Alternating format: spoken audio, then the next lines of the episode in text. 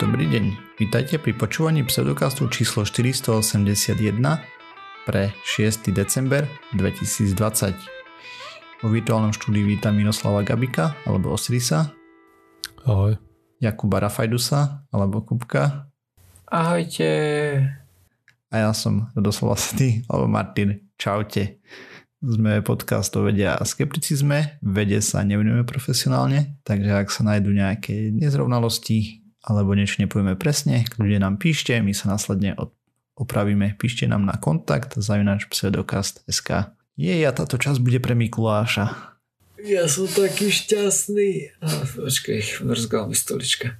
Ja som taký šťastný. Lebo nestriham ešte túto epizódu, ale ešte ďalšiu. no ja. Uh, takže ako vám zbehol týždeň, chalani? Taký veľmi hektický bol. E, veľmi, veľmi hektický. A tým, že ja som študent, tak e, sa mi pomaly blíži záver semestra a všetky veci, ktoré som odkladal, sa mi postupne začínajú nahrňať. Master procrastinator, hej? Presne tak, presne tak. No jo. Takže e, ľudia, čo nás počúvajú, určite postrehli, že sme tu mali nejakú súťaž a už výsledky teda už môžu hlasovať. Nakoniec sa mi anketa na Facebooku nepodarila, lebo keďže súťaž som nejakú dobu pripravoval, tak Facebook medzi tým zmenil veci a anketu nešlo postnúť vôbec už. Ďakujeme Facebook, takže je to riešené spôsobom, že je post, tam sú tri linky, máme tri súťažné príspevky pomocou pačikov rôznych. A jedno je like, jedno je srdiečko a ďalšie je haha. A potom môžete zahlasovať za blog, ktorý sa vám najviac páčil od našich poslucháčov.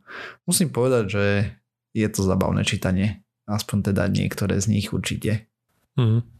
Mne sa páčili brutálne. Ale nebudem hovoriť, čo je môj favorit, lebo to by bolo ovplyvňovanie, takže nechám to na vás. Tak nepovedal by som úplne, že je to zábavné čítanie, ale niektoré sú veľmi dobre napísané, že sa dobre čítajú. Ja budem hlasovať až tesne pred eh, koncom súťaže. By tam nebolo vidno tvoje meno? Uh-huh. Á, dobrý nápad. To, za to ja som dnes chcel hlasovať, aby som nezabudol a podarilo sa mi zahlasovať ako eh, pod pseudokasťackým profilom. Našťastie už je to všetko opravené. Hej, takže hlasovať máte šancu do 13. decembra do 8. večera, to znamená ďalšia nedeľa 8 večer, potom porobím nejaké screenshoty, keďže neviem to ináč stopnúť a podľa toho vyberieme víťaza. Snad to nebude tesné na rozdiel jedného hlasu, že to bude jednoznačné a tak. Mm. Na rozdiel môjho hlasu. Eh, napríklad. Budeš, budeš 1959 a lajkov. môžu vôbec organizátori Aj. hlasovať v takýchto veciach? Či ako porota? Nie, podľa mňa ako hlas no, ľudu. Ja sa cítim ako ľud. Ty sa cítiš ako ľud.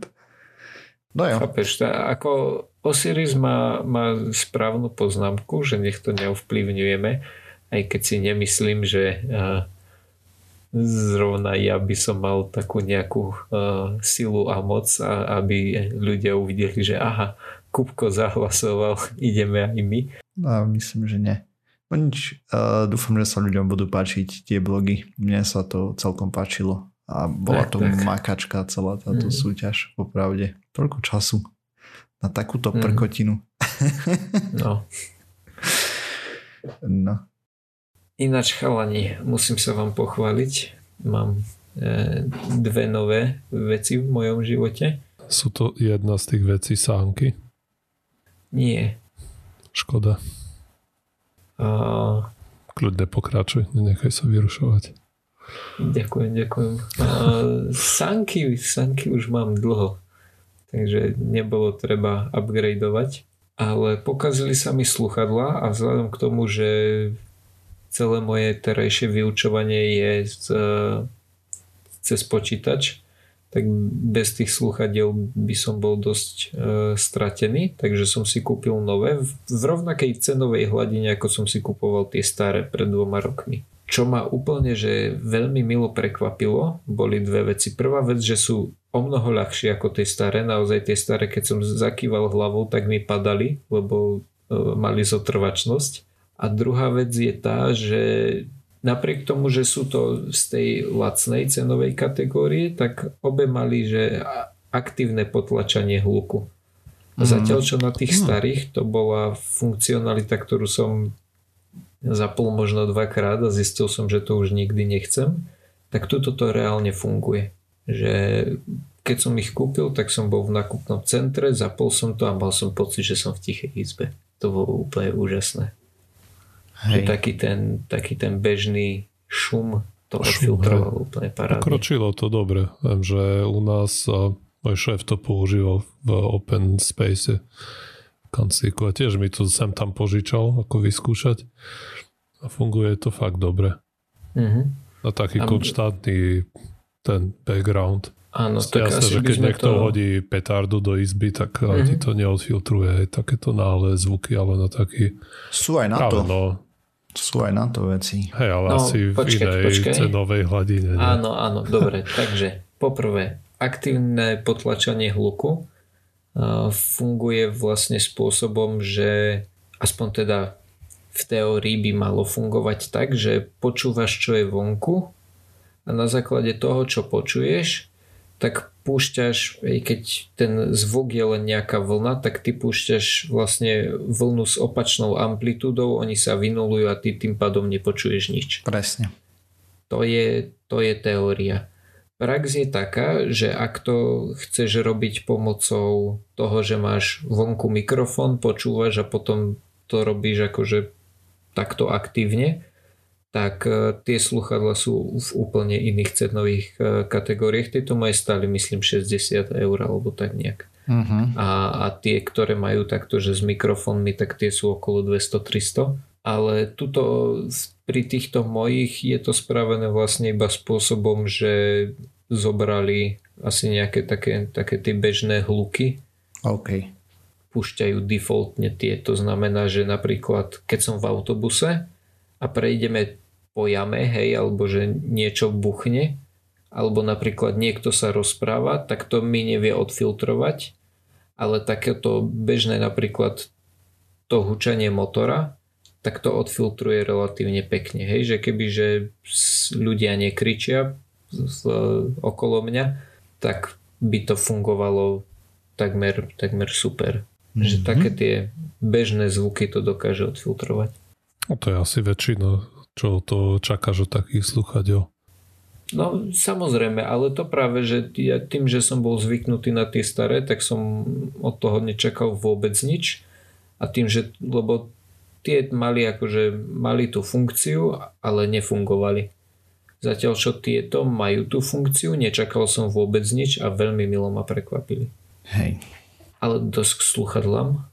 Mám novú grafickú kartu. Idem ťažiť Bitcoin. To je veľmi zlý nápad s grafickou kartou v dnešnej dobe. Uh, pokiaľ nemáš špecializovaný miner na to, tak mm-hmm. sa to absolútne neoplatí. Ale poďme sa pozrieť na nejaké... A sa to oplatí? Mm, neviem popravde, že či ešte je to zisko. Myslím, že pri aktuálnych cenách možno aj hej stále, keď máš zadarmo elektriku. Aha, takéto drobnosti. Lebo som myslel, že ziskové sú len tie obrovské farmy v Číne, čo majú proste uhľovú elektráreň za humnom a... Neviem. Neviem, proste. Idú tam na cent za megawatt a podobne a vtedy, že sa to oplatí. A tu na doma asi len keď napichneš suseda, že vtedy sa ti to oplatí. Hej. Nebudeme to rozoberať, veď, kedy sa oplatia bitcoiny, lebo proste nevieme.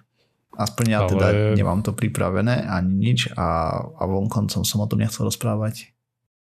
Ale ešte Kupko nepovedal, akú grafickú kartu vlastne si kúpil. S dvoma ventilátormi. a takú čiernu a nesvieti.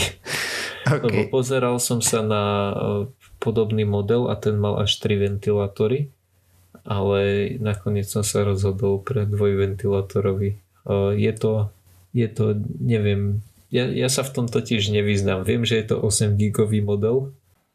Že nie tie NVIDIA 3080. Pra, práve, že to nie je NVIDIA, je to akože nie je to od AMD, ale že... Radeon? Ja, asi?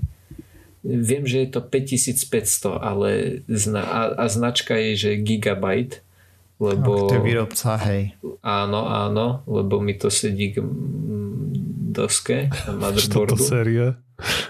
Prosím? Že máš to do série? Áno, áno, presne tak. Ja som sa bal, že to nebude pasovať alebo tak.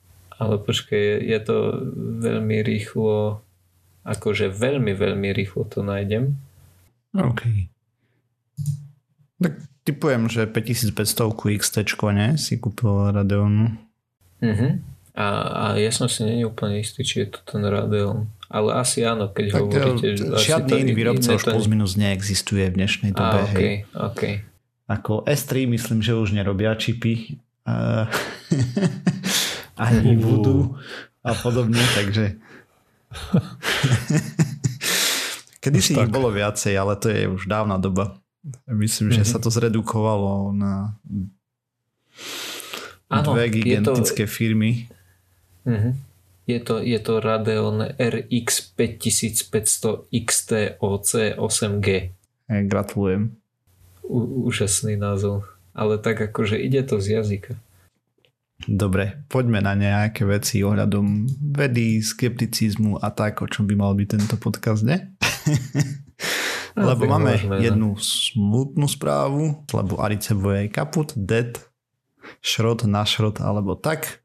A teda sme tu pred pár časťami rozprávali, že tam nejaký kabel praskol a že je to celé nestabilné a tak a teraz vyzerá, že 1. decembra približne o 8 ráno portorikánskeho času sa tá platforma 900 tonová zrutila a rozmátila všetko na okolo. To znamená, že jeden podľa toho, čo som o tom pozeral, a jeden kabel praskol, ďalší. Potom... Pod káblom myslíš ocelové lano, hej? Áno, hej potom sa to začalo nakláňať celé, vlastne praskli hneď ďalšie za tým, hej, na tej strane, lebo dynamický load a tak. Teda dynamická záťaž, proste tielana boli navrhnuté na nejakú hmotnosť a v tom momente, ako išiel ten ďalší do čerta, tak museli niesť dvojnásobnú hmotnosť, než na aké boli navrhnuté, takže išli veľmi rýchlo do čerta. E, potom to urvalo tie vežičky betonové, lebo keď z ha, teraz z vertikálnej sily dostaneš na vodorovnú, na to neboli dizajnované a potom sa to celé zosypalo. Do, a údajne to koreluje veľmi silno s nejakým miernym zemetrasením, čo tam bolo v tom období, ale viac dát bude až neskôr, keďže my nahrávame 2. decembra, takže je to veľmi čerstvé info a že zaznamenali pád tej platformy na seismografoch ešte. Takže viac informácií o tom, k čomu prispel teleskop a tak ďalej sme tu rozprávali pred pár dielmi, predminulý. Predminulý, tak. Hej. A proste je to smola. Zem prišla o vlastne jediný takto výkonný radar, hej, lebo sú teleskopy radiové, ktoré sú väčšie, napríklad ten čínsky, ale nemajú tú schopnosť proste strieľať ten radar a merať tie odrazy a podobne. Takže vlastne máme o systém, ktorý by nás dokázal varovať pred potenciálnym uh, meteorom z vesmíru, ktorý sa rúti smerom k Zemi o jeden systém s veľmi vysokým rozlišením menej, hej. Ako on zase bol statický, takže sa nevedel natáčať, ale aj tak. No, takže toľko k Aricebu a poďme na niečo veselšie, lebo mali no, sme nejak... Počkej, ešte mňa zaujíma, lebo keď som si tak pozeral na rýchlo obrázky, ono to spadol ten tanier, alebo spadla tá vec nad tanierom? No, tá vec nad tanierom rozmatila tanier. Mhm, dobre, jasne. Takže to je celé úplne, hej, ako tam mm. nezostalo z toho kopec šrotu plus minus asi. Pochybujem, že nejaké zariadenia tam prežili, vieš, ono tých, keď to má 900 tón, tak kinetická energia dopadu bude značná. No z jasné, tých neviem jasné. koľko metrov, proste. Ako tie kable potom, jak praskali, to tam Lala. posekali stromy a podobne na okolí. A kabla oceľové, oceľové, oceľové lana. Takže, tak uvidíme, možno tam postavia Aricebo dvojku, chcelo by to ako upgrade taký masakrálny. Ale čedvie, čedvie. No, kedy bolo, viem, že ste to spomínali, ale už som zabudol, že kedy to bolo pôvodne postavené? Uh, 1963. To bol akurát taký zlatý vek stavania takýchto vecí, nie? Ako, myslím to v zmysle takom, že, že išli sme na mesiac a tak ďalej. Mm. Tak vtedy že, bola že taká doba aj. V tej dobe sa do toho celkom liali peniaze. Hej no, a potom sa prestali liať peniaze na údržbu podľa všetkého, čo som o tom čítal. Ale samozrejme tam ešte k tomu vyjde potom kopec analýz, že kde sa to pokazilo lebo ako som to spomínal minule, hej, tam boli plánované ešte vylepšenia proste toho senzoru a tak ďalej. To nebola, že nejaká zastarala vedecká technológia. technológia, hej, to bolo najmodernejšie plus minus, čo máme svojím spôsobom. Akože dobre, Číňania teraz postavili niečo väčšie, ale nemáte schopnosti toho, že je to len podobné. Same but different. Treba Číňanom povedať, že na veľkosti nezáleží. U týchto vecí, hej. Trošku, ale samozrejme aj na vedeckých prístrojoch, ktoré tam sú a čo to dokáže robiť. Čím väčšie, tým lepšie. Jo. Úplne ideálne by bolo to, čo ja som navrhoval, hej, proste, že spraviť satelit na orbite, čo ja viem, niekde medzi Zemom a Marsom. Proste máš viacej tých bodov a tak a pohoda. E, také menšie sci-fi moje. No nič, to je jedno. Alebo ten na odvrátenej strane mesiaca, čo chcú v tom mm. kilometrovom kráteri. Hej, to, to by tromflo čokoľvek. a ešte by to malo radiový kľud, takže ešte o to lepšie by to bolo. No ale... Radiový kľud, hnusná atmosféra by tam nebolo. Mm, to tiež tak trošku. Dobre, ale poďme sa porozprávať o Deep Minde. Sme tu už dlho o tom nerozprávali. To je jedna taká spoločnosť. Je to dcera jednej obrovskej gigantickej megakorporácie alebo alfabetu, teda vlastník je Google vlastne. mm, nie je to skôr tak, že alfabet, ča, časťou alfabetu je Google? No hej, akože dobre, ale Google vytvorili alfabet spoločnosť, hej, proste bez toho by to no, neexistovalo okay. v konečnom dôsledku. Pod tým teraz je viacej týchto vecí a DeepMind je spoločnosť, ktorá sa venuje umelej inteligencii, hlavne deep learningu a všetkým týmto veciam.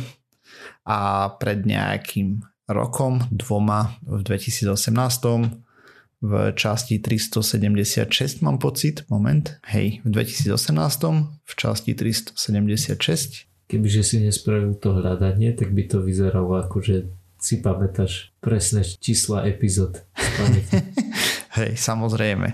Som tu o tom rozprával. Rozprávali sme o súťaži CASP, Critical Assessment of Structure Prediction, alebo kritické vyhodnocovanie predikcií štr- štruktúr. Je to súťaž skladaní proteínov.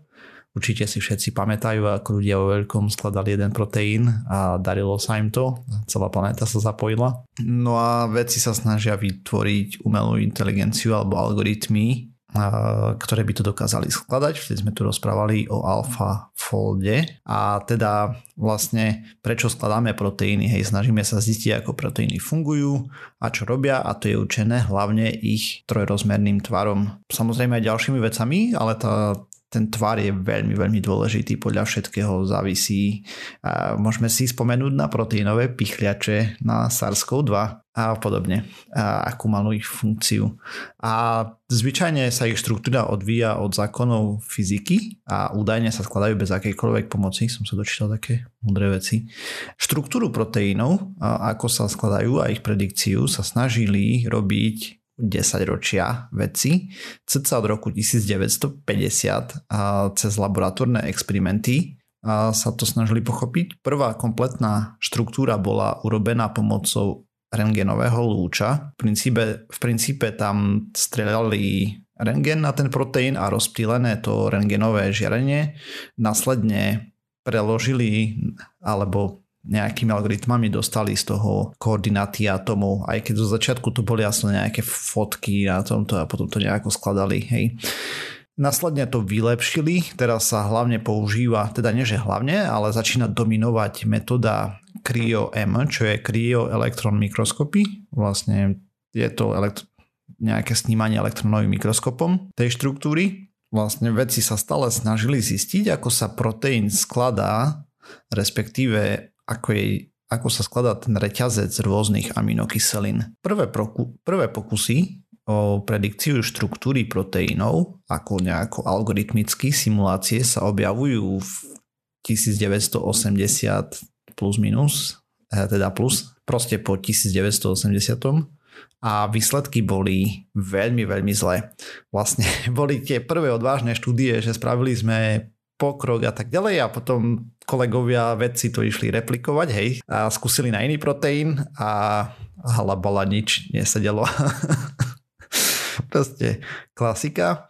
Takže najprv bol okolo taký hype, že to vieme a potom klasika hype. Aké je slovenské slovo pre hype? Nadšenie. Hej, no dobre, takže tak najprv bolo také nadšenie, že ako to vieme skladať a tak a potom za 5 rokov budeme vedieť predikovať všetky proteíny a potom zistili, že je to trošku komplikovanejší problém. Podobne to bolo ináč aj s neurónkami a všetkými týmito vecami. Ale niekde tam začal vznikať projekt CASP v tých 90. rokoch alebo tak nejako. A cieľom bolo priniesť viac presností do snách o simulácie.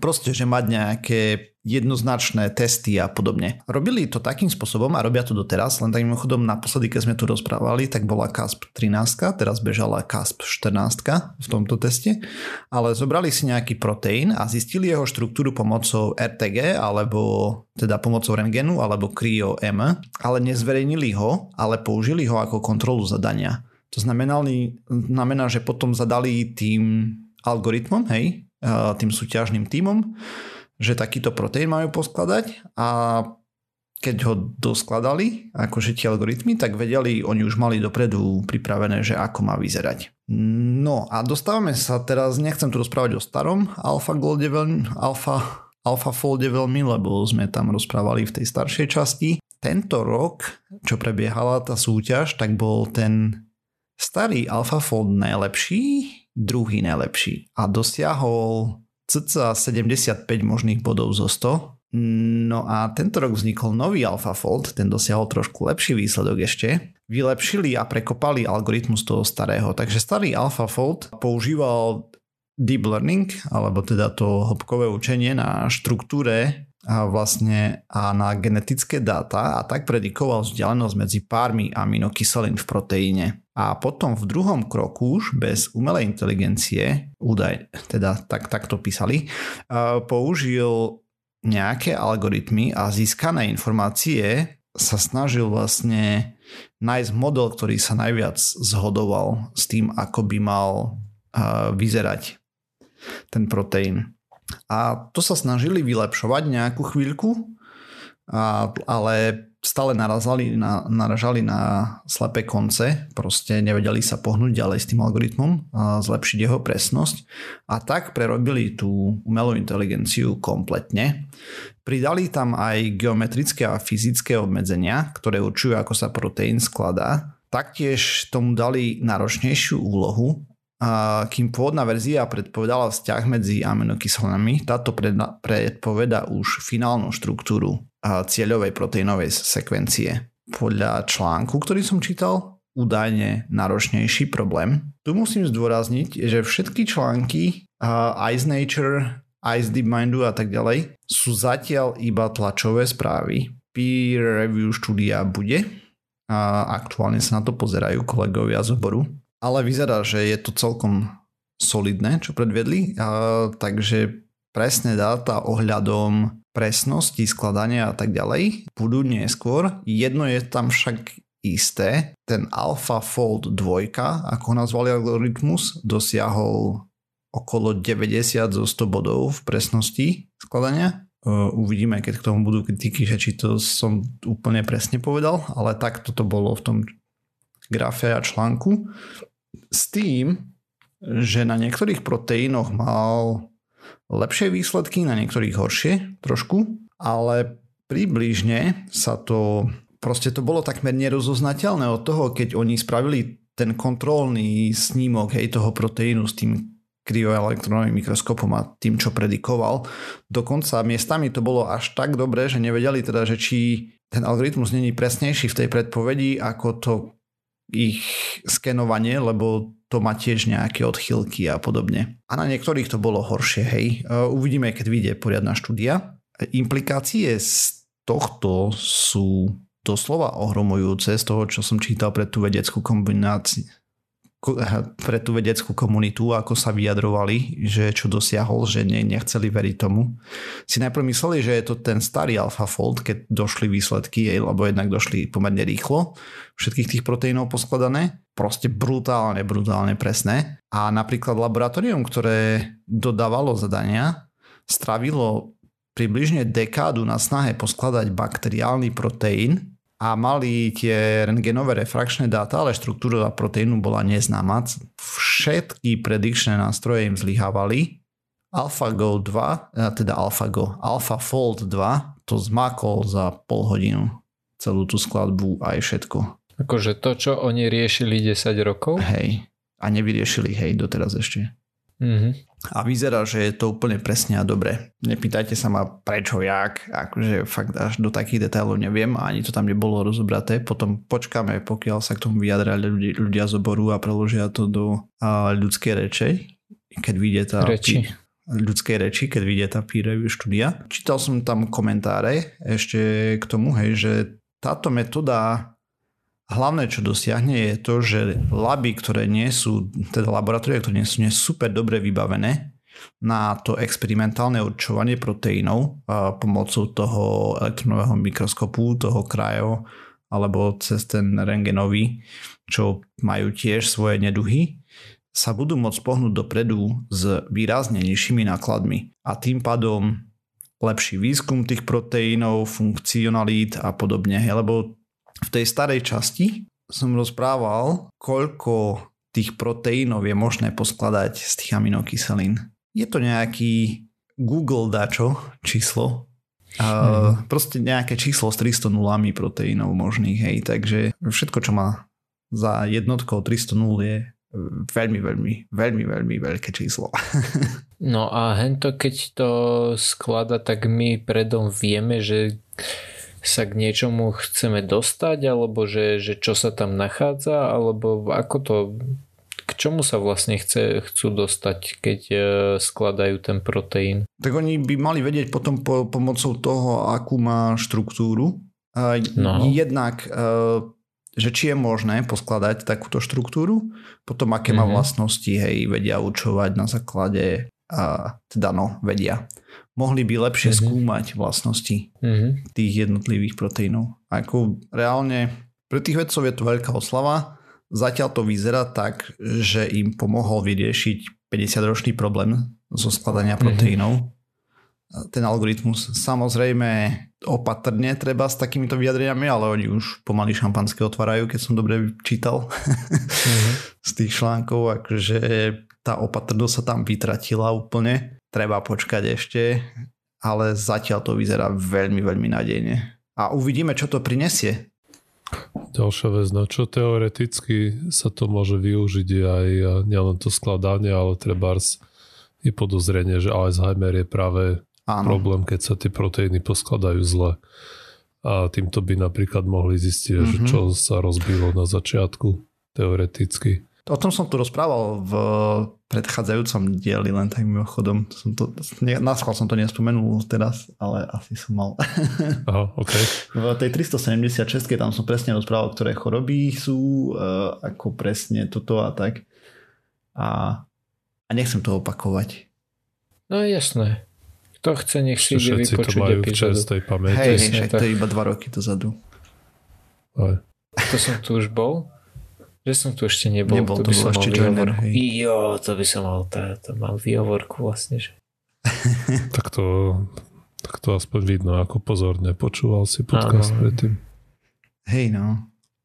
Takže tak, ale je to super, lebo minimálne to zlacne tie veci, hej. Uh, mm-hmm. Využitie nejaké tušíme, aké to môže mať, lebo práve to skladanie tých proteínov a čedve, čo všetko to prinesie, hej teraz keď to začína byť presné. Lebo predtým sa nevedel spoliehať na tie algoritmy, keď to proste trafilo úplne mimo, hej, tak akože čo z toho hmm. máš? No tak ale aj teraz to vyznieva tak, že je to taký ten inkrementálny posun, hej, že zo 75 na 90. Tak tam hovorili, že je to až dvakrát lepšie ako ten pôvodný algoritmus. A ten pôvodný sa už nevedel dostať ďalej, hej. Tak tiež to môže prispieť aj ku vývoju liekov. Mm-hmm. Môže spoločnosť mm-hmm. vedieť dopredu, čo sa stane, nemusí investovať do tých labákov a do všetkých tých experimentov lebo aspoň vylúčiť nejaké slepé uličky dopredu mm-hmm. na mhm. základe tej simulácie. Hej, vyzerá to nadejne. Ako vravím, treba počkať na peer review štúdiu ešte, ale tam sa asi už nič veľmi meniť nebude podľa všetkého. Jedine, že vidie, že to rozsekajú na kúsky, že to je somarina úplná, ale na základe týchto výsledkov, ktoré sú očividné, hej, že proste, keď im niekto nelikol data toho, čo budú testovať, tak čo sa doteraz nikdy nestalo a akože aká by bola pointa, hej, dáš tri kontrolné vzorky a zase to nefunguje. Tak, takže tak. Zaujímavé správy. Hej, tak poďme ďalej. Neviem, kto chcete. Asi by sme sa mali plynulo presunúť na mňa, čo? No, a ja sa budem rozprávať, alebo teda hlavne budem sa s vami rozprávať o mojej minulotýžňovej téme a síce veganie zlomeniny.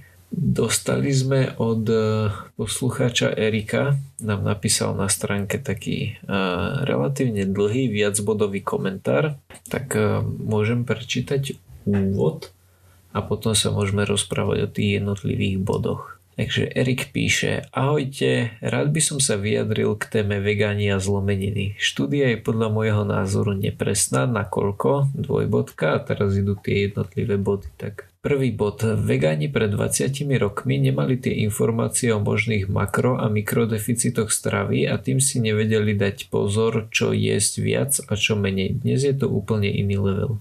Naša reakcia? Za mňa čo je viem. to, že OK, nemali, ale to neznamená, že teraz to robia. To, že tie informácie máš, hej, to neznamená, že, že sa podľa nich správaš. To by chcelo novú štúdiu. Jedna hej. vec. A ďalšia a vec... druhá vec je, že môžeme polemizovať, že ako toto dobre, hej, čo si povedal, že sa nemusia správať, to je v poriadku. A druhá vec je, že pred 20 rokmi, roku 2000, zase to nebolo úplne v plienkach. Mm-hmm. Aj tam už informácie si myslím, že no neboli určite také presné, ako sú dnes, mm-hmm. ale si myslím, že boli už relatívne dosť presné. Že to nebolo rok 1960, aj keď, alebo neviem, aký rok, keď len mm-hmm. objavovali tie vitamíny. Mm-hmm. Ale na druhej strane si skôr myslím, že, že posluchač to myslí z tej strany, že tí samotní vegáni o tom vedia viacej ako vedeli v tých 90 rokoch možno. Ale No ale štúdia ale... sa nepozerala na to, ako je to dnes a za 20 rokov, ale sa pozerala na posledných 20 rokov, hej. Áno. Takže z toho pohľadu... Áno, to je pravda. Hej, ona, oni tam hodnotili niečo, čo sa stalo, niečo sa stane. No a to, čo sa stalo, bolo rozptýlené do nejakých koľko, 13 rokov, alebo ako to no, bolo tak, tak, nejaké také číslo. Takže počas tých 13 rokov tí ľudia mohli svoje diety vylepšovať alebo zhoršovať. Ale toto to je aj to nevieme. Nevieme. Proste to, tam sa o tom nehovorí nič. Hej, takže... Teraz si zase ja pohľadám staré poznámky, ale ak si dobre spomínam, tak e, áno. Zber dat skončil niekde v roku 2016, takže nemyslím si, že, že tie dáta, ako ja rozumiem, áno, za, začal sa v 93. ale skončil sa v 2016. Takže nie, že Je by to bolo, rozptyl, že by to bolo až také hrozné si nemyslím. To ne, nevieme, proste t- nemôžeš si myslieť, proste nevieme, hej, je odpoveď. Ako nemáš najmenšie tušenie, môžeš tak gut feeling tu dávať? Áno, áno, ale uh, takto ku všetkým piatim bodom prakticky môžeme povedať, že nevieme, na to štúdia nebola robená, koniec ale tým pádom by moja téma mala dve minúty a nie tých predpokladaných 10. to nie je tak. A joiner by nemal čo strihať, chápeš? Hej. Ale to je chronický problém všetkých týchto štúdí ohľadom nejakého stravovania, vplyvu stravovania na zdravie. To si môže dobre akúkoľvek a vždy je tam to isté, že Proste preto, aby tá štúdia mala dostatočnú silu, lebo nemôžeš kontrolovať, čo ľudia žerú alebo nežerú. Mm-hmm. Ani to nemáš ak eh, proste odsledovať. Dotazníky vieme, že majú chyby. Musíš ich si ich zobrať obrovské množstvo tých ľudí a musí tá štúdia bežať dlho, hej, aby si tam vygeneroval nejakú, nejakú, nejakú štatistickú sílu, alebo ako to povedať. A tým, že ty robíš takúto štúdiu, čo beží dlho a máš tam hromadu ľudí, tak tam samozrejme sleduješ tisíc rôznych vecí aj z tej štúdie. A niektoré proste ti vypadnú, že sú štatisticky významné a iné nie. No ono by to malo byť ináč už teraz, hej. Ja neviem ešte, aký bol starý dizajn ten štúdii. Teoreticky. Ale ty by si mal dopredu povedať, že na čo sa ideš pozerať, že potom tam budeš hľadať v tých dátach. Toto mm. mi nevyšlo, tak hľadám toto, tak hľadám toto, tak hľadám toto. Ale není, a hej, ale však oni môžu nahlásiť. Budeme skúmať vplyv veganstva na zlomeniny, srdcocienné ochorenia, neviem, pečeň, e, hustota porastu hlavy. Proste vymenujú tam 40 vecí. Hej. Mm-hmm. Ale to ako, ako je to zle, ale nejak inak sa to nedá robiť, lebo ty môžeš robiť štúdiu, zobrať si 10 tisíc ľudí, sledovať ich 10 rokov a sledovať len proste jednu, jeden maličký segment, hej, počet zlomenín a konec, hej, lebo, lebo proste je to obrovské vyplýtvané zdroje, hej. Ty tam musíš do toho dať viacej veci, lebo... No jasne, hej, však samozrejme. Aby si niečo z toho vytlkol. Ale potom efekt z toho je taký, že presne takýchto, nie, nie že vytlkol, ale No musíš to robiť, lebo aby si maximalizoval tie zdroje, čo do toho Hej. vložíš. Lebo keď budeš sledovať jednu vec na 10 tisíc ľuďoch za 10 rokov, tak proste áno, tá štúdia bude veľmi relevantná, ale aj mohol by si sledovať 10 tých vecí a možno zistiť viacej. No a potom výsledok samozrejme je takýto ako tu, že niečo to vygeneruje, nejakú štatisticky významnú zaujímavú vec a dá sa to do noviniek alebo do podcastu a my teraz spätne nejak dáme prečo, ako, čo to mohlo spôsobiť, čo to nemuselo spôsobiť, čo vedeli, čo jedli, čo mm. nejedli, ako no, to mohlo vplyvať. Môžeme zameniť vegánstvo kľudne za, neviem, jedenie klobás alebo zelenej fazulky, alebo neviem, to je jedno. Mm-hmm. Neviem. Tak, tak. Bod číslo 2. Štúdia nebrala vôbec ohľad na najväčšie faktory vplyvu kostného tkaniva a teda okrem vápnika úroveň vitamínu D a K2 boli tam sp- spomenuté iba bielkoviny, týmto bodom by bolo možné aj dokázať pravdivosť bodu číslo 1.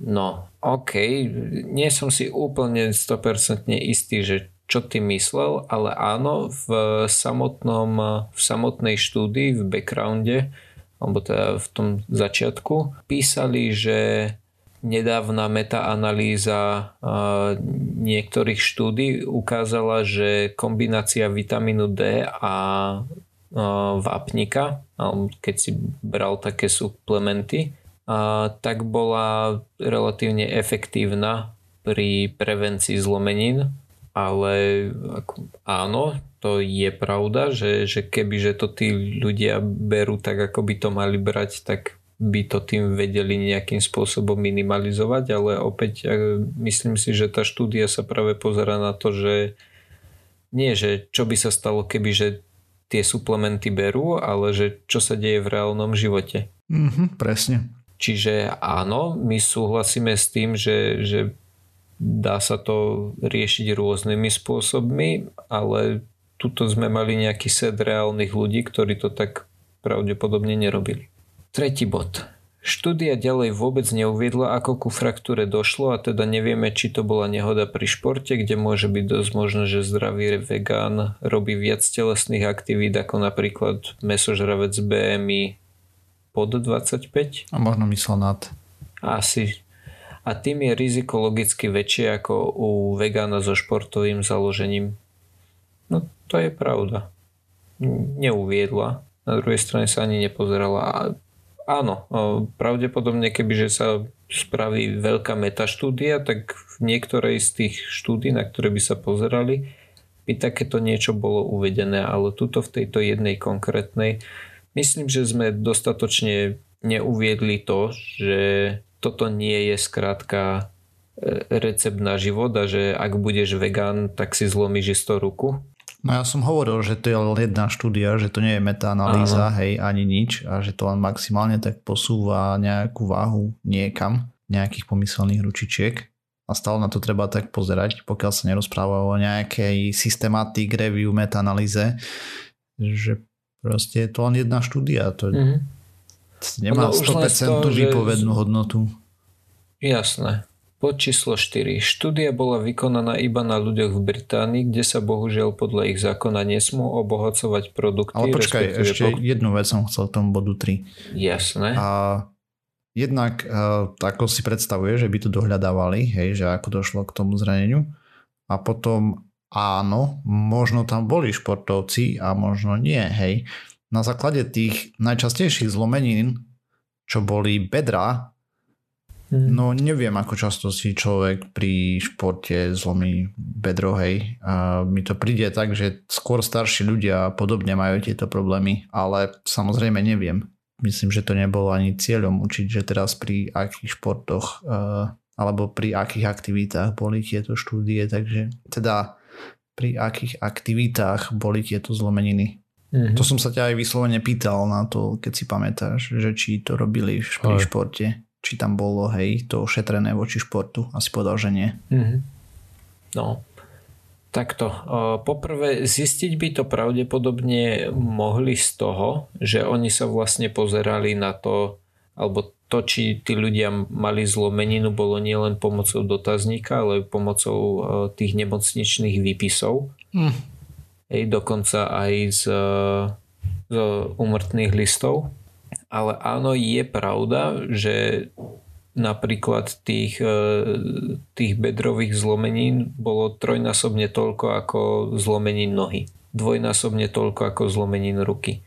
Takže to mi príde ako taká neúplne zanedbateľné množstvo, ale opäť hm. mne sa to zdá. Aj keď no. tam figuruje viacej tých uh, umrtných listov, tak to tiež indikuje, že proste tá vzorka bola staršia to boli starší ľudia. Dobre, štvrtý bod. E, štúdia bola vykonaná iba na ľuďoch v Británii a v Británii sa podľa zákona nesmú obohacovať potraviny o vápnik a tým pádom môže byť riziko u týchto ľudí väčšie.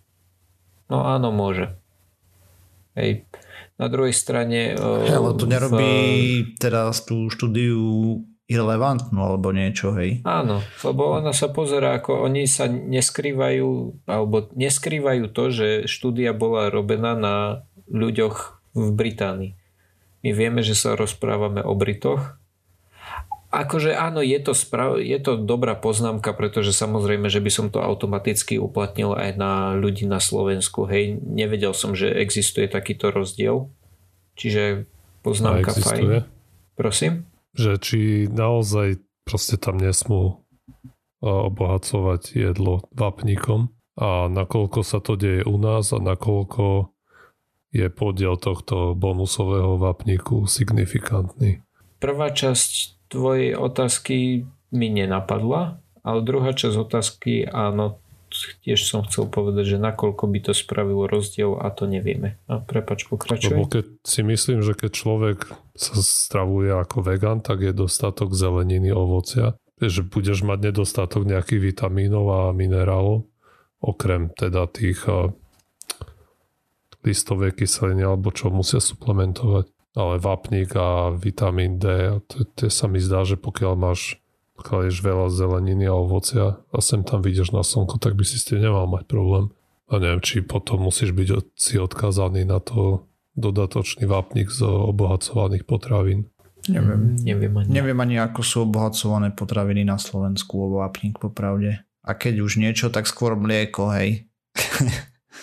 Chcel som práve povedať, že vápnik máš predsa z mliečka. Bo som si uvedomil, že vegani asi nemajú. Že práve o tom bolo to obohacovanie. No, neviem.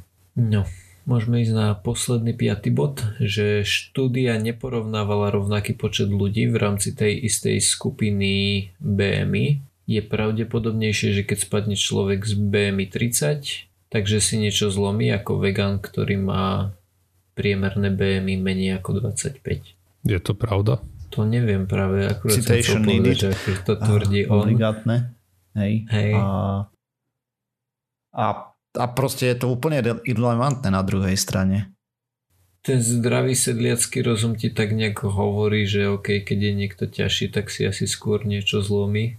Na druhej strane sa asi Ale- menej pravdepodobnejšie dostane do, do stavu, kedy si niečo zlomí. Hej, na jednej strane by bolo dobre to ošetriť voči športu, na druhej strane ošetriť voči nehýbaniu sa. Akože ja rozumiem, ale opäť naražame na to, že sme mali skrátka ten daný set ľudí, ktorý sme mali. A potom aj tak vlastne, čo by sme tým dokázali, že to ošetríš na BMI, hej?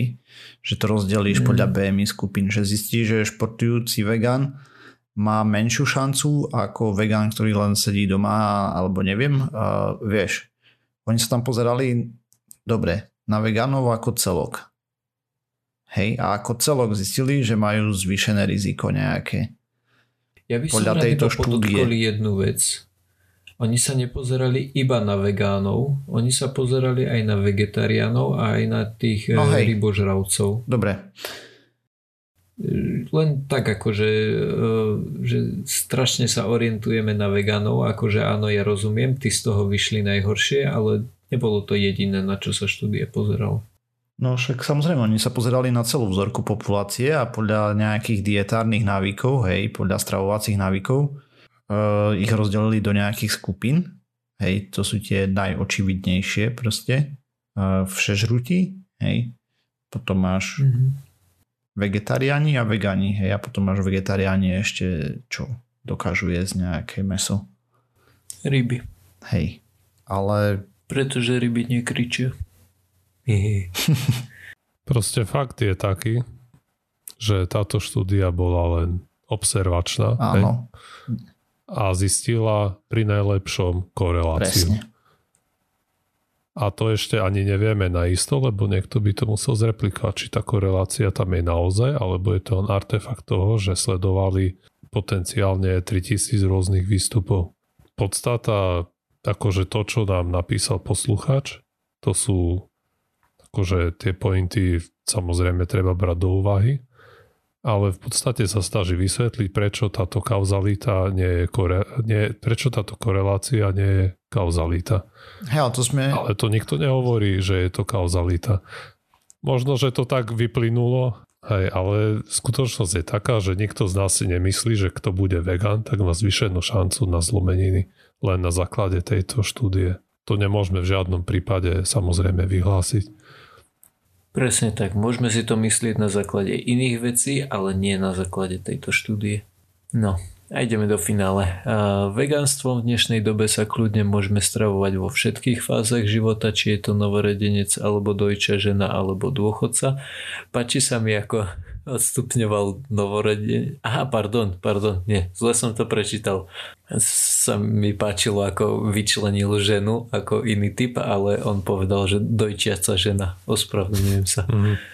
Takže v- vo všetkých fázach života, či je to novorodenec, alebo dojčiaca žena, alebo dôchodca, čo dokázalo už mnoho štúdí. Áno, Áno, to, že, to, že to dokážeme, vieme. Hej. Či je to odporúčané a jednoduchšie, je druhá otázka, hej. Áno, uh, Ale dá sa došlo to, samozrejme. k relatívne veľkej diskusii na, na Discorde. Uh, došlo pár dní dozadu. Týmto odporúčam ľuďom sledovať Pseudokaz Discord. Tam bolo niekoľko veľmi zaujímavých uh, takých, nie tém, ako povieš point, Bodov. a nemyslím tým bod. E, tak e, topikov. Postrehov. No, hej, presne. Dobre. Na tom Discorde sa okrem iného rozoberalo to a to mi príde ako veľmi dôležitá vec, že nakoľko jednoduché je niečo robiť. Hej, pretože áno, my si všetci uvedomujeme, že vegáni sa, že vegani môžu byť úplne po, plnohodnotní ľudia, hej, že to neznamená nutne, že im budú vypadávať zuby alebo niečo, ale chce to effort. Aj chlapík, ktorý sa so mnou o tom, o ktorý, s ktorým som diskutoval o tom, tak hovoril, že práve je to jednoduché, že ako na začiatku áno, musíš teda neviem teraz, či to presne napísal, ale proste vyplynulo to nejak tak z diskusie, že ten začiatok je asi náročnejší, ale potom, že si na tú dietu zvykneš a nemusíš nad tým premýšľať, že dodržiavaš tak nejak automaticky. No jasné, a to je podľa mňa ako, že pokiaľ sa nevyhľadovávaš, hej, tak to máš prakticky pri čomkoľvek. Keď ja si teraz poviem, že nejem slaninu, tak chvíľu mi bude trvať, kým prídem na to, že čo vlastne môžem jesť, aby v tom nebola slanina, ale keď si zvyknem na to, že teraz, ja neviem, slaninové jedla vyčlením, no tak potom už na tým ani nerozmýšľaš. Aj, ako ja som si prešiel nejakými dietami okolo cvičenia. Podstate vždy je to tak, že na začiatku na tým musíš proste veľa rozmýšľať, dať pozor, to zloženia a potom už vieš, čo, ktoré výrobky si môžeš dať, ktoré jedlo si môžeš dať, čo si môžeš naváriť. Vode ti to do krvi nerozmýšľaš na tým, alebo aj keď si chceš rátať treba z kalórií alebo bielkoviny za deň. Z začiatku to musíš tomu dávať veľa efortu, ale potom už vieš čo a ako. A podobne je to aj s tým vegánstvom určite. Čiže ten začiatok je náročný, ale potom už do toho vôjdeš aj do tých kolajníčiek. Ale mysl, aj tak si myslím, že to nebude, že nedá sa povedať, že by to bolo ľahké dodržať, zvlášť v našich reáliách, kde proste ideš na navštevu, tak ti navaria rezeň, sa ťa nespýtajú nič. A ja, šta, teraz sa to teraz tam prídeš a že sú tam nejaké trápne pohľady, krčenia ramenami. Ešte k tomu ti dajú zemiakový šalát, kde je majonéza, vajíčka a neviem mm. čo, hej, asi ako vegan skončil. Alebo, vieš, alebo do reštaurácie prídeš, že ten výber je značne limitovaný, čo si tam môžeš vybrať. A keď isté, hej, pomaly sa to zlepšuje, ale fakt je taký, že keď sa staneš vegánom, vylúčiš zo svojej jedálnička veľa vecí, ktoré proste sú všade okolo. A už musíš si dávať o to väčší pozor.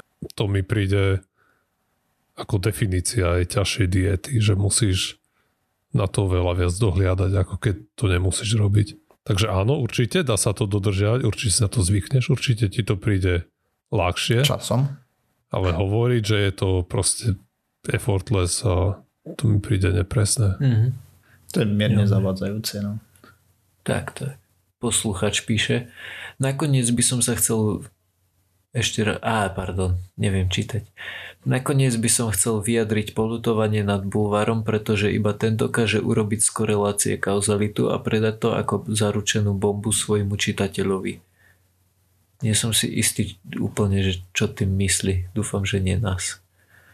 To, že by vegánstvo zachránilo nespočetne veľa ľudí od civilizačných chorôb, ako je cukrovka, vysoký trvný vysoký krvný tlak, rakovina, obezita a podobne, alebo že by sa znižili skleníkové plyny a dosť veľkú mieru niečo s polnohospodárstvom, alebo že by sa nediala genocída na zvieratách, to už nenapíšu. OK. No, aj Mediterrán dieta Počkaj by zachránila. Počkaj, ešte, ešte, držím vám inak s podcastom palce. Dobre, tak. Jasné. Díky. A aj mediterán dieta by Stredomorská. zachránila nespočetne veľa ľudí. Stredomorská dieta by zachránila nespočetne veľa ľudí od civilizačných chorób. Určite áno. To nie je exkluzívne pre vegánstvo. Nie je, proste není to žiadne zlaté tela ani nič. Je to len in, iný spôsob diety.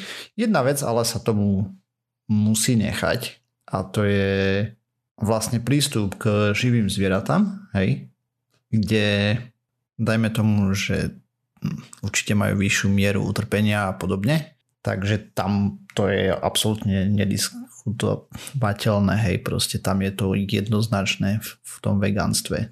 A jeden filozofický smer, a teraz si nepamätám z hlavy, kto ho vymyslel, alebo tak, ale v princípe hovorí o tom, že by sme spoločnosť mali stavať tak, že ak by si vedel, že do čoho sa máš narodiť na Zemi, hej, že stojíš za bielou plachtou, aby si si mal vedieť vybrať teda takto. nevedieť vybrať, ale že ak by si bol za bielou plachtou a náhodne si hádžeš nejakú kocku, že teraz sa narodíš ako kurča, človek, černoch, Japonec, uh, žena a podobne, že čo by si si prijala, aby padlo na tej kocke. A spoločnosť by mala byť nastavená tak, že ty by, by ti to malo byť jedno.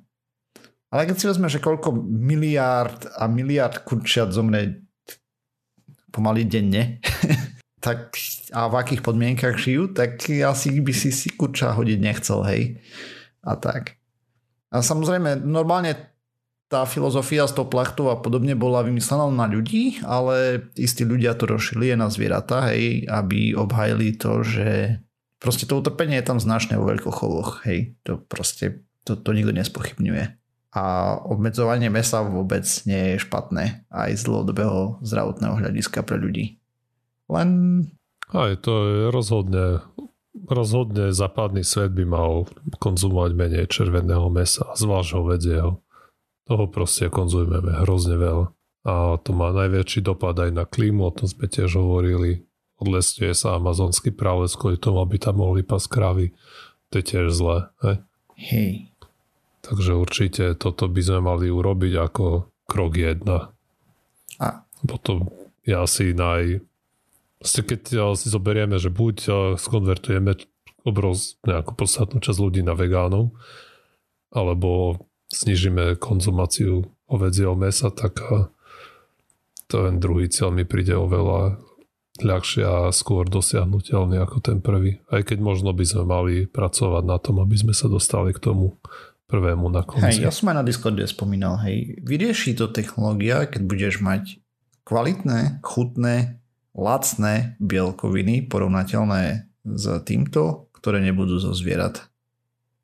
To je a to vyrieši celý problém samo. Mm. Hm. Ako nie úplne, hej, lebo proste samozrejme mlieko a tak ďalej, veganizmus je už no, trošku extrémny v niektorých prípadoch, dajme tomu, uh, lebo aj to, no, je to komplikované. Nie aj, je to jednoduché Teraz si si pod... tak si si zarobil.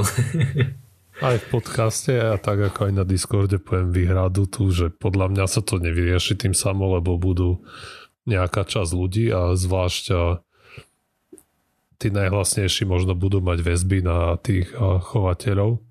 Začnú vrešťať, že nie je toto meso, to je z prášku, chemia, sú v tom gény, ano. prečo by ste to mali jesť, nie je to prírodné, ako tu na kravička, hej, pozrite, teraz je podrežeme Gágora, dáte si parádny steak.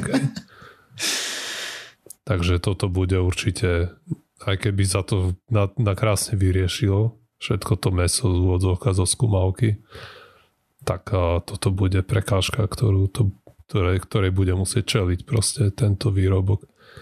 Aj ke, a podľa mňa ideálne by bolo, keby si mohol postaviť nejaký ten scaffolding a konštrukciu. tomu leš, klešenie konštrukciu a na tom by si vypestoval z kmeňových buniek ten kus mesa, ktorý chceš. Mm. Lebo toto umelé meso, hej, čo vieme, čo máme rôzne, tak to proste môžeš použiť iba tam, kde, kde sa používa mleté meso, lebo to nemá tie vlákna.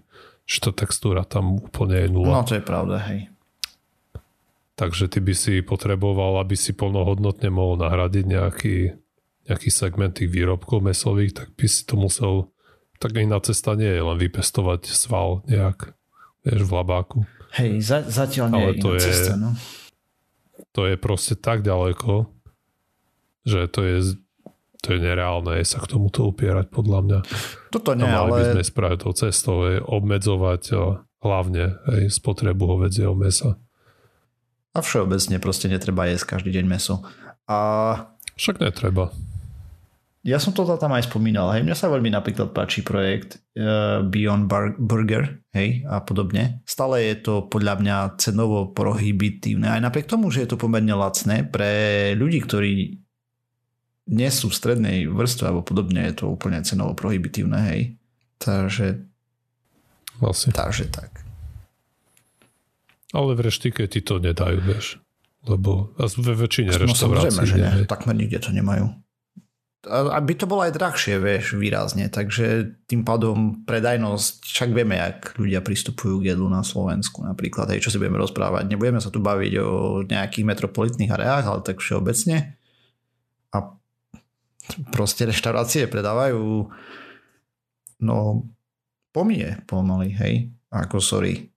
Uh, obzvlášť to toto je super lacné za obedové menička toto však to je čistá katastrofa. Ono sa to možno zlepšuje, ale veľa aj tých reštaurácií si proste všimne, že si v jedálničku sa môže dočíkať, že no, že naše stéky pochádzajú tu na z kravíček, čo sa pasú za humnom v košiari Baču Ondreja, hej, alebo ovečky, aj proste, že dávajú ti tam príbeh, aj odkiaľ to meso prišlo a zase toto nemôžeš napísať, aj, že vyšlo zo skumavky aj, od uh, chemik asín, vieš lebo také ešte nepredajné. Mm. Takže už aj teraz, už, už sa to Vieš, už teraz sa to deje, že dávajú tomu mesu nejaký príbeh a ti vykladajú, odkiaľ prišlo, z akého chovu a toto. Hej, no proste není to ani zďaleka také jednoduché, že by sme mávneme čarovným prútikom a vegánstvo to... to vyrieši. Nevyrieši, lebo je to problém. A Není to a kopec ďalších vôbec. vecí proste tam navezujúcich a tak ďalej je pri najmenšom podcenených, ak priam neadresovaných uh, celým týmto počinom. Bo to nie je ľahké, lebo ten systém je proste celý aj ten uh, proste polnohospodárstvo a tam je toľko veľa takých komplexných systémov, že ťa to ani koľkokrát nenapadne. Aj tým, s tým chlapíkom, s ktorým som sa bavil o tom vegánstve, tak uh, som sa opýtal, že čo dobre, aj väčšina hnojiva, ktoré používame, prichádza od hovedzieho dobytka, že čo s tým skade zoberieme dusík teraz pre rastliny. A bolo jasné, že bol zaskočený tým, že nad, nad tým človek normálne nerozmýšľa. Ale my sa spoliehame na, na to hnojivo. Že áno, máme nejaké syntetické náhrady, ale z hnoj proste tvorí polovicu hnojiva, ktoré sa používa v polnohospodárstve na Zemi. A keby sme všetci prestali jesť kravy, tak odkiaľ vezmeme teraz ten dusík nazad do pôdy? Budeme teraz postavíme dvakrát viac chemiček na výrobu syntetických no. hnojív? Aký to, aký to bude mať dopad? Bude, nebude to ešte horšie ako, ako tie chovy tých dobytkov teraz? A toto, toto, na to ti vegan nepovie. A to, nevie, to nevieme ani my a neviem, či to ako z produkcie CO2 tak uh, to nevieme, ale etické hľadisko nezabíjaš tam nič, vieš, takže... To je pravda. Ale môžeš, môžu tie chemičky znečistiť prostredie vo svojom okolí na toľko, že tam vyhľadia nejaký ekosystém. Mm. To je, proste tam je toľko kaskádových tých efektov že to sa nedá takto simplisticky povedať, že všetci prestaneme jesť meso, tak proste takto sa niečo luskne a bude to paráda. Lebo tam je ten systém je nastavený desiatkami rokov tak, aby... Stovkami. ako to moderné, Ej, no, myslím, polnospodárstvo. Tak... Povedzme 100 rokov sa ten systém šteloval tak, aby tam boli čo najmenšie straty. Využívajú sa proste všetko sa nejak spotrebováva aj, alebo drvá väčšina aj toho odpadu. Aj kráva tiež, to nie je len, že meso, hej, kráva sa spotrebuje komplet celá. To meso tvorí, ja neviem, polovicu krávy, treba zej, váhy. Ale ten zvyšok tiež na niečo sa využíva. Hej no.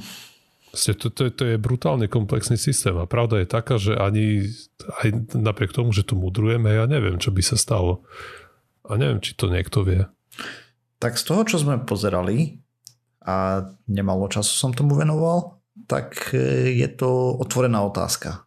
Aj, proste jediné, čo o tom vieme, je to, že je to hrozne komplexné a jednoduchá odpoveď neexistuje. Mm-hmm. A tak tomu treba pristupovať, že môžeme sa na tú problematiku pozrieť z rôznych uhlov a musíme. A musíme brať do úvrahy veľa rôznych vecí.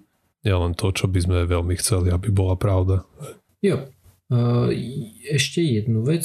Veľmi často sa tu rozprávame o tom šibnutí čarovného prútika, ale podľa mňa akože veľká tá časť je, je o tom, že že ideš na to postupne, chápeš? Ne, nemusí to byť, že, že odrazu Hej. teraz všetci, aj keď to tak mm, obe strany častokrát prezentujú, ale ide, ide podľa mňa o to, hej, že a opäť no, nemám čísla, ale povedal by som, že dnes je tých eh, vege, vegánov a vegetariánov viacej ako bolo pred 20 rokmi. Určite, hej. Tiež, ako ide to dobrým smerom a, a vieš, to šibnutie aj čarovný prúdikom by bolo pekné, ale ako hovoríš, to, to tak nikdy nie je. Za pár generácií, takých 200-300 rokov, možno to nebude problém, ak to dovtedy prežije. Alebo to bude 10 krát väčší Alebo, problém. Kto vie? nevieme. Dozvie, do, dozvieme sa v ďalšom pseudokaste. Hej. Jo. A týmto by som ukončil svoju tému. A asi aj ukončíme podcast. Ďakujem veľmi pekne za príspevok k tomuto. A neviem, či bude spokojný s reakciou, ale to, to nebolo veľmi cieľom. Proste cieľom bolo poukázať na to, že nie je to ani zďaleka jednoduché. Takže tak ešte raz zdôrazňujem, tá štúdia len korelačná. Je to jedna štúdia, není to systematické review, metaanalýza ani nič. To znamená, že ten efekt môže posunúť nejaké váhy pomyselné, keď všetci, čo vedia, ako veda študuje, funguje, tak tých štúdií sa robí kopec a proste je tam stále diskurs medzi jednotlivými vedcami, hej, vlastne ako sa robia tie štúdie a tak ďalej, kde sa posúva to dietárne odporúčanie. Sú napríklad naznaky, že vegánstvo spôsobuje a zase... Nie, nie, nie, nie. Dobre, nie. nechám to tak. OK. Proste nie je to ani zďaleka také jednoduché. Mhm. Takto mimo záznam, čo spôsobuje? Ma celkom zaujíma. O, nejaké rakoviny o, dole o, hrubého čreva, Mhm. mm. čo také tam boli nejaké štúdie, ktoré ukazovali, že je tam zvýšené riziko. Okay. Ale Mhm. to zase môže byť len nejaký, vieš... No jasné, áno, jasné, máš dve štúdie vybavené. No, určite. No dobre, takže tak dúfam, že sa nenahnevá te, že sme tu takto o tom rozprávali. Ale žiaľ, realita nie je čierno-biela, je to komplikovaná mrcha. Ale pokojne tak. mi môžete prísť vynádať na Hej, Discord. kľudne. Príďte, porozprávame. To nemyslíme v zlom, hej. A ako som hovoril, proste jednoznačne morálna nadradenosť tam je uh, v tom vegánstve, hej. To utrpenie zvierat je nulové plus minus. Si povedal, že utrpenie zvierat je nulové? Mm, Nie, ja som povedal, že plus minus je tam, hej, proste, lebo ich nechováš priemyselne a podobne, keď si vegan. Aha, takto si to myslel. Okay, okay. Mhm. Hej. A tým pádom, lebo proste ich nekonzumuješ. Hej, ja som ťa nepochopil. A... Hej, ja som to inak OK. pochopil. Dobre. Proste je tam tá, ako samozrejme, e, je to sympatický smer. A zároveň trošku náročný. E, pre začiatočníkov určite a potom a odporúča to novorodencovi alebo dojčacej matke alebo tehotnej žene Nie, by som si teda netrúfal ja osobne a myslím, že ani žiadny lekár, ale čet vie. No dobre, a tým pádom sme sa dopracovali na záver pseudokastu a hlasujte v našej súťaži, prečítajte si tie blogy, chalani sa snažili, a čo písali, škoda, že žiadna baba nepísala. a tak, a, taký je svet. A je to vtipné, teda zaujímavé čítanie, pre mňa aj a, no také plačce slzy. teda smiech cez slzy do čerta. Dobre sa kopem. Už som jak tento kapitán. Ukonči to. No dobre, takže sme sa dopracovali na záver. Nájsť nás môžete na www.pseudokaz.sk, píšte nám na kontakt náš pseudokaz.sk, hlasujte v našej súťaži na Facebooku a uvidíme, kto vyhra. Hej, termín je do 13. decembra 20.00 a potom budem robiť uzavierku. Sme aj na Twitteri, na YouTube, na iTunes, na Spotify, na všetkých možných a nemožných podcastových agregátoch. Ak sa vám páči, čo robíme, podporte nás zdieľaním, lajkovaním, písaním hviezdičiek, recenzií na všetky tie možné podcastové apky. Ďakujeme, čaute. Čau. Ahojte.